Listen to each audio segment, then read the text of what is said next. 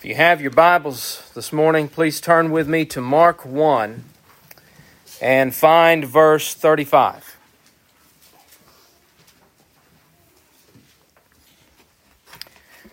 As we continue to look at the early ministry of Jesus. As you turn there, I want you to pause with me for just a moment and to think with me about what we have seen so far in the book of Mark about Jesus. We have witnessed his baptism, then his temptation.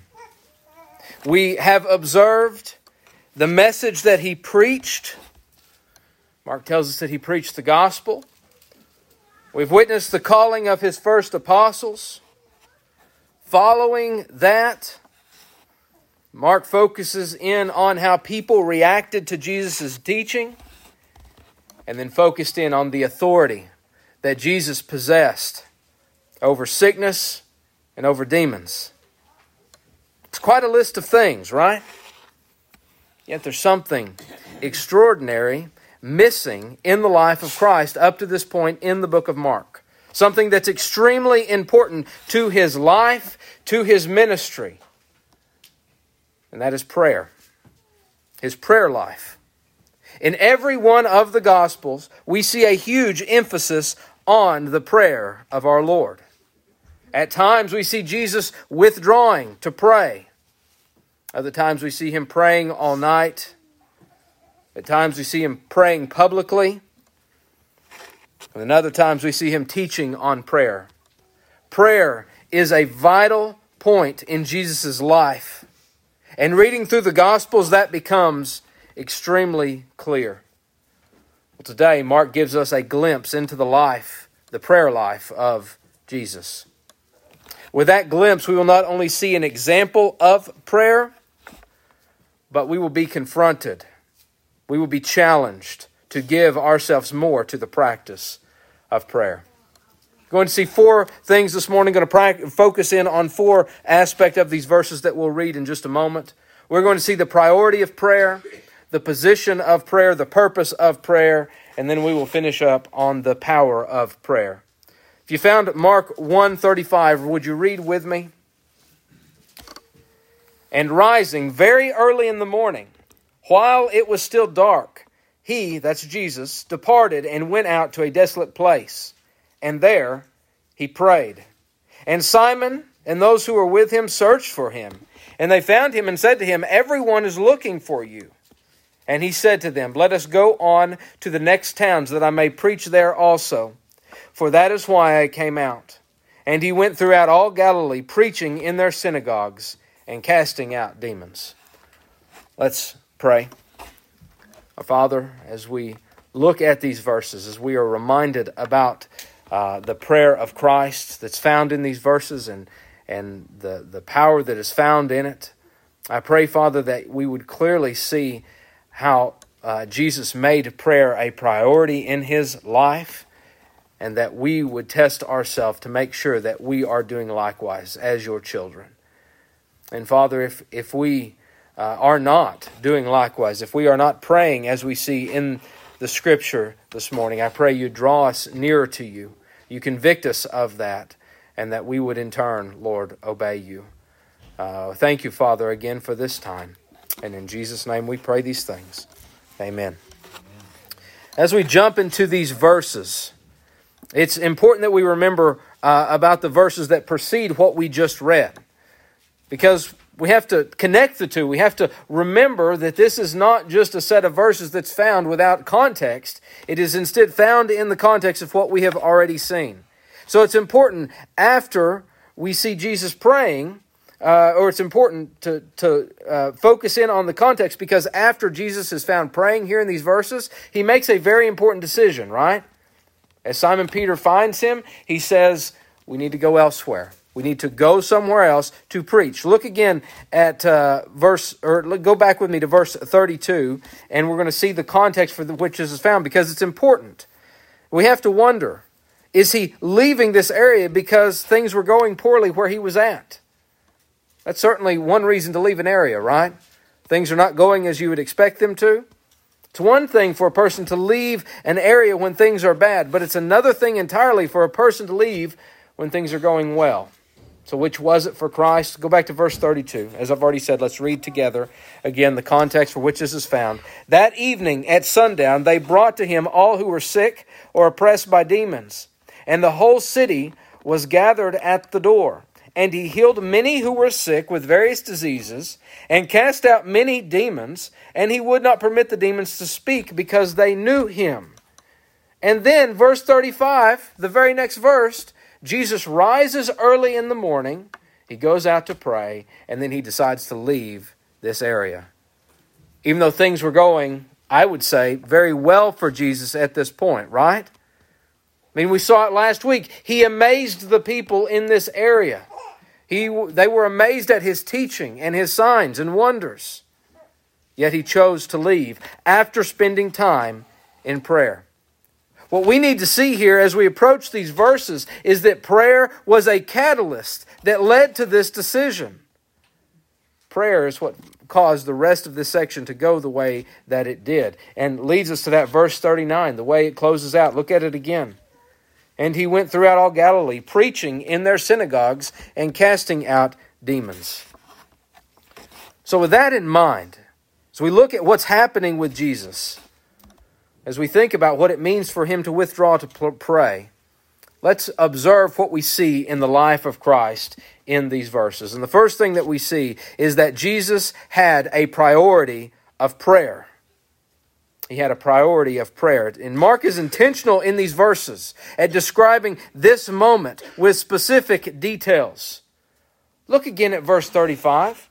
Let's see what's happening in this verse. Read it again with me. And rising very early in the morning, while it was still dark, he departed and went out to a desolate place, and there he prayed. Now, Mark took a lot of words to simply say that Jesus prayed, right? But let's not jump ahead and look at the prayer. We have to look specifically at what Mark is telling us here. It tells us that Jesus rose very early in the morning. And that description was not enough because he followed it up with, while it was still dark. And then he tells us that he went to a desolate place. He departed to a desolate place. And then he prayed. What we are witnessing in this verse is the attitude that Jesus had regarding prayer. Before we even get into how he prayed or where he prayed, we have to deal with the fact that this was a deliberate, early, isolated time for our Lord we see that Jesus separated from his fame, separated from his followers, got alone with the Father. It's important we realize that this was not just a one time thing either, but a consistent mark in his life. I want to share with you a few examples. You don't have to turn there, but if you'd like to, you can. Matthew 14 23. We jump into a story that happens, or into a scene where immediately after Jesus feeds the 5,000. And we find this verse in Matthew 14 23. After he has fed the 5,000, we are told, and after he dismissed the crowds, he went up on the mountain by himself to pray. This is a high point in Jesus' ministry, right? Feeding thousands of people. Some scholars believe there was as many as 10,000 or 20,000 people there because we are told in the scripture that it was 5,000 men that were fed. Didn't count women and children. Many people had flocked to Jesus and been fed by Jesus. And at the peak of this time, Jesus sent them away and withdrew to himself to pray. Separating also from the apostles. Spent solitude with the Father. Again, this is not the only time we see this. In Luke 5, we jump again to the start of his ministry in a passage that really parallels what we are seeing here in the book of Mark. As Jesus' popularity is growing in Luke 5, we are told this in Luke 5 15 and 16. But now, even more, the report about him went abroad, and great crowds gathered to hear him and to be healed of their infirmities. So he's growing in popularity. But we are told this in verse 16 But he would withdraw to desolate places and pray. The way Luke words it in that verse is this is not a one time thing, but this is a regular occurrence for our Lord. Even though many were seeking him out, He still made prayer a priority in his daily life. We get to Luke 6. We're told about Jesus making a very important decision in Luke 6. Prior to that very important decision, we are told these words in verses 12 and 13. In these days, he, that is Jesus, went out to the mountain to pray. And all night he continued in prayer to God. And when he came, he called his disciples and chose from them twelve, whom he named apostles. It is clear that this type of prayer was a priority to our Lord. It was deliberate prayer, isolated prayer, consistent prayer. As we think on this, on how our Lord made this a priority in His life, I want us to reflect on our own times of prayer. Jesus deliberately rose early, before the dawn, to spend time with the Father. Do we? Jesus isolated himself from those around him, even those that were the closest to him, to spend time alone with the Father. Do we? Jesus did not pray this way just once, but instead it was a consistent mark in his life and ministry. Church, I ask us this morning can the same be said of us? It has been noted by pastors that if Jesus, being perfect and without sin, prayed this way, how much more should we pray this way in our own lives? Yet, what often is the case is that this type of isolated and deliberate prayer is not a priority for us. I cannot help but think of a quote from E.M. Bounds on prayer. Pastor Bounds lived during the Civil War, during the, that era in our nation, and here is what he said on prayer. prayer is not, I'm sorry, this is not a praying age. It is an age of great activity of great movements, but one in which the tendency is very strong to stress the seen and material and to n- neglect and discount the unseen and the spiritual. Now, that was written during a, it, it sounds like it could be written in the time in which we live, right? However, it was written in the mid to late 1800s. Couldn't it be said of our day as well that this is not a praying age. It's an age of great activity. He said that then, how much more so is it true today? Yet our Lord commanded just the opposite, right? Matthew 6 6, he said, But when you pray, go into your room and shut the door and pray to your Father who is in secret. And your Father who sees in secret will reward you. I want you to realize that this is a command by our Lord the one that bled for us, the one that died in our place. He commands us to retreat in secret prayer to God. As we look at these verses, believer, we have to ask when was the last time we followed this command in our own lives? I want to be clear on this point. Jesus does not condemn public prayer, but he does place emphasis on private prayer not only in his teaching, but also in his life. We see it clearly in the verses that we're looking at today. Priority, uh, one priority in the life of Christ was his prayer. And we should strive for it in our lives as well. Amen. Not only do we see this priority of prayer, but we also observe Jesus' position of prayer. So back in Mark 1, if you've turned elsewhere, let's go back to, to Mark 1. Now, we can read through these verses again, but we will take note that we do not see the physical position of Jesus in these verses. That is to say, we do not know if he was walking, standing, kneeling, falling prostrate before the Father. We do not know his physical position. But let us consider the position of his attitude. Private prayer before dawn, not witnessed or not meant to be witnessed by anyone in other words, there is no praise of man because of this unseen act. There is no glory in this type of behavior. It's not witnessed by anyone. Jesus was not doing this for anyone else's benefit or attention. And that's important to note. No, he was doing it simply because it was the correct position, the correct position to take before the Father. Prayer, in of itself, at its core, I would call it a humble act, would you not? It should be, anyway. When we think of prayer, what is prayer? Is not the act of requesting something from one more powerful than yourself? There has to be a, at least a taste of humility in that, doesn't there? Bowing before one who you believe has the authority to change your circumstances? When we think on prayer and talk on prayer, that's what we're referring to, right? There's humility in prayer. Interesting, though, not all prayers are humble, are they?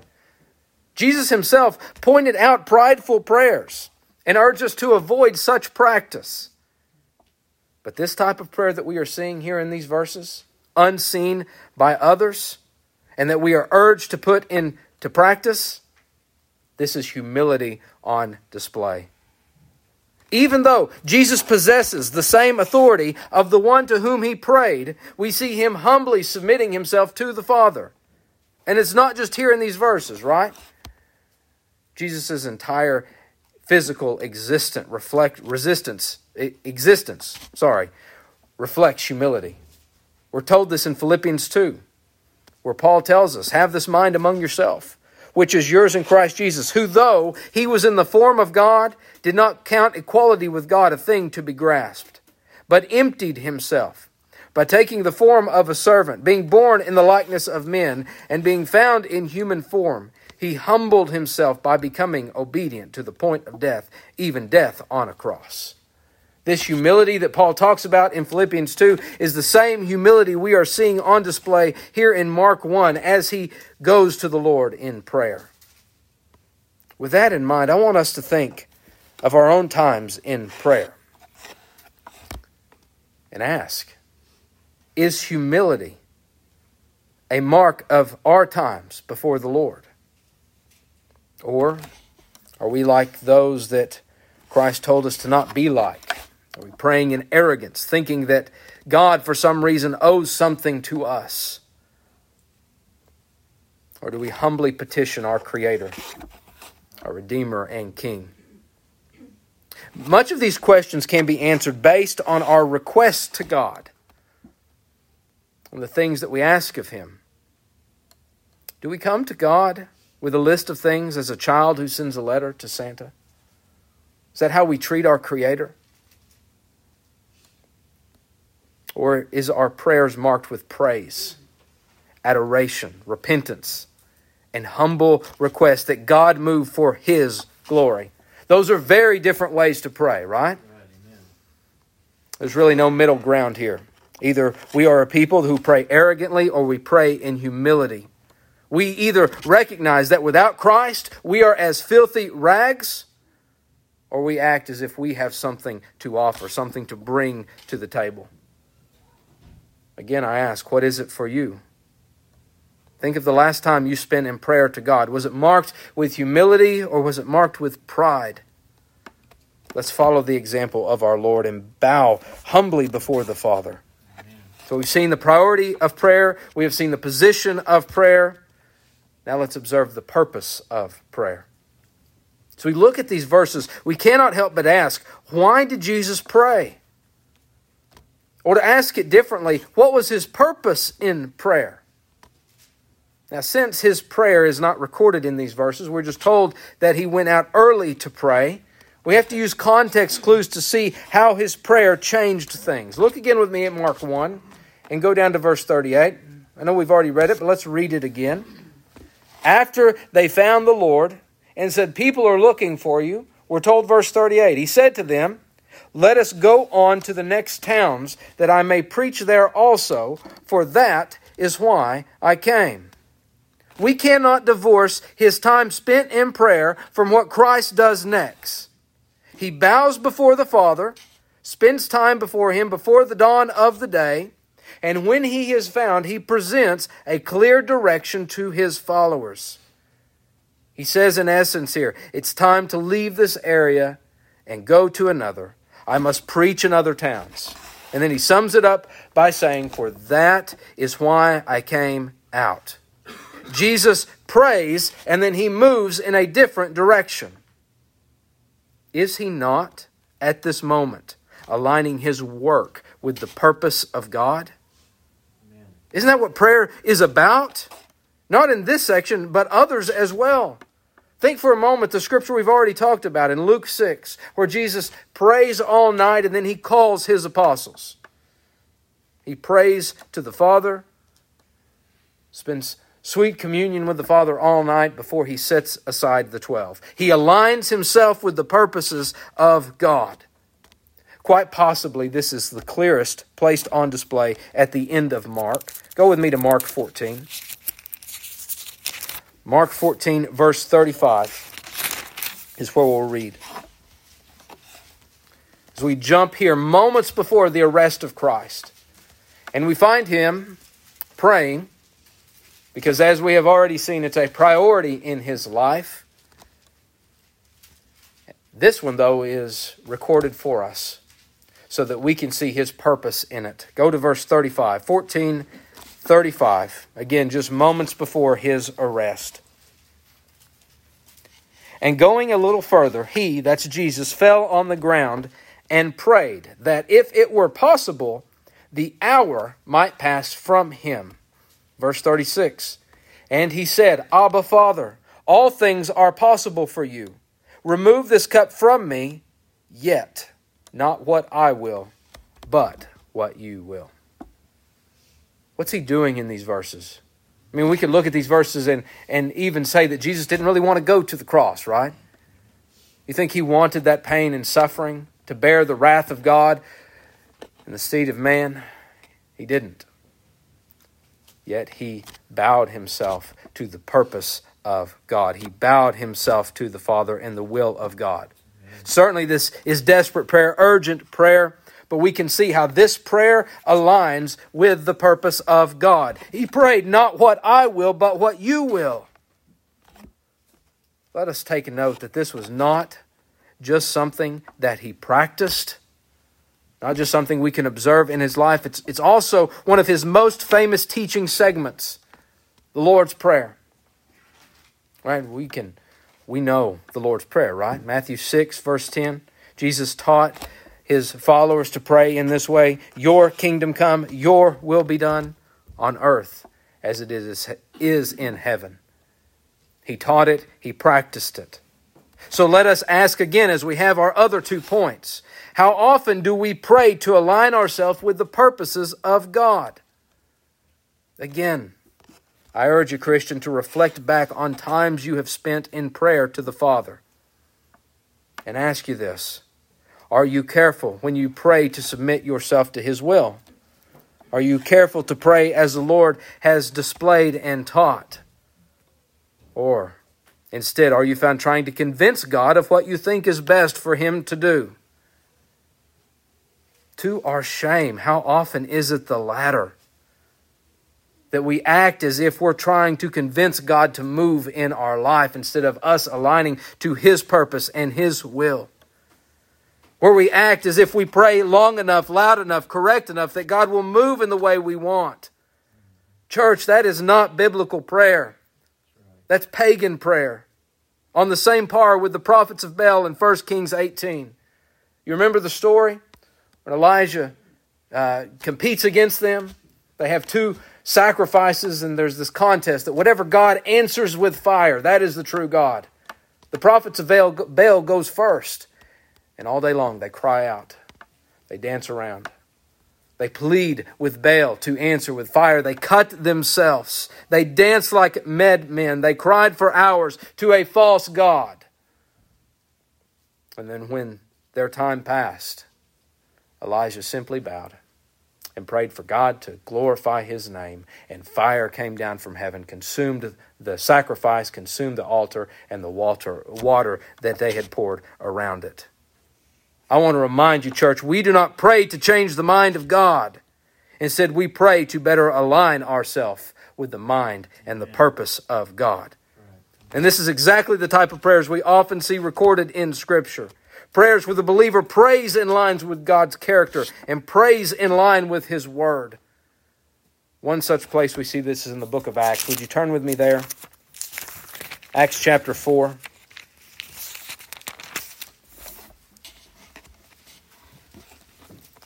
In Acts chapter 4, the church is new. They had just began to experience persecution and mild persecution for what is to come. Two of the apostles were imprisoned and then released. And as they gather together after their release, after they told the others what had happened, the church lifts their voice in one prayer to God. Verse 24 is where we're going to start reading. And when they heard it, they lifted their voices together to God and said, now before we read this, remember, they're experiencing persecution for the first time. They're experiencing suffering for the first time, threatened by the same men that crucified Jesus just months before.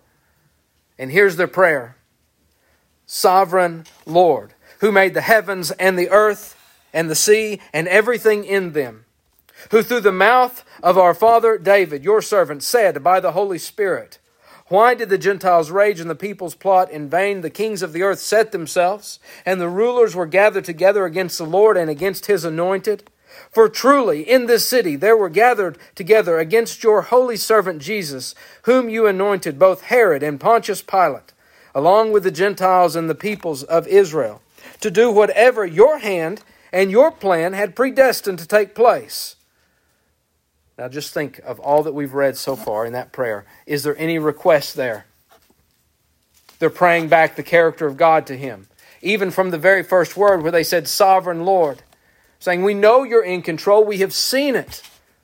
We've witnessed it. As even you sent your Lord and they killed him, it was all a part of your plan. And then verse 29. And now, Lord, look upon their threats and grant to your servants to continue to speak your word with all boldness, while you stretch out your hand to heal, and signs and wonders are performed through the name of your holy servant Jesus. Here we see this picture of persecuted believers lifting their voices together. And most of their prayer is spent reflecting on who God is and what he has said in his word. Again, I urge you to pause now and reflect on your previous prayers and ask Is this true for you? Is this how you pray? In line with the character of God, praying back His word to Him. If not, then I urge you to change the way that you pray so that your prayers are more about aligning with the purpose and the will of God. Now let's turn back to Mark 1 as we move on to our final point the power of prayer. This displayed clearly in the final verse that we read together, verse 39. Let's read it just very quickly again. And he went throughout all Galilee, preaching in their synagogues and casting out demons. Now, just like we have seen previously, we cannot divorce this verse from the prayer that is found at the beginning of this section. Jesus prayed, Jesus obeyed the Father, and Jesus did mighty, mighty works there's clearly power in correct prayer. Even in the prayer, prayer that we just read in the book of Acts, I intentionally stopped us a verse early, but I want to read to you that very next verse after they finished praying. Remember, they prayed reflecting the character of God. They prayed to align themselves with the purpose of God. They prayed for boldness. And then verse 31 of that same chapter says, And when they had prayed, the place in which they were gathered together was shaken they were all filled with the Holy Spirit and continued to speak the word of God with boldness. The believers, the first century church, experienced the power of God, and it was intertwined with their petition before Him. I ask you, church, is it not the same for us today? Amen. It certainly has been true historically. Throughout church history, we see movements of God paired closely with times of desperate prayer before Him. D.L. Moody, the famous evangelist, noted this and said this Every great movement of God can be traced to a kneeling figure. Furthermore, it aligns with what we see in Scripture. It's not what we're told in John 15 5. Jesus spoke to his apostles and he said this I am the vine, you are the branches. Whoever abides in me and I in him, he it is that bears much fruit. And he says this For apart from me, you can do nothing. We're powerless apart from the power of God, are we not? Yet, how often do we act as fools, thinking we can operate in this life or in the church in our own power and strength? How often do we act as if we have all we need in of ourselves? Church, let us look to the example of Christ in our verses this morning, who is God in the flesh, yet relied on a continual life of prayer before the Father. As we close here, let me ask you do you believe in the power of God in prayer? Then it will be a priority in your life. Then we will pray with humility. Then we will be aligning ourselves with the purpose of God found in His Word. Church, let's pray. Father, we thank you for this time that we have been given to gather in your name to turn our attention to your word. I pray, Father, that as we have uh, looked at these verses today, as we have uh, witnessed how your Son prayed, that we would model our lives after him. That we would make prayer in our lives a priority that we would align ourselves with the purpose uh, that you have laid forth in your word, praying in line with your will. And Father, that, that we would see your power on display as we humbly seek your face. I pray, Father, that you would use this time to draw us nearer to you. In Jesus' name I pray. Amen.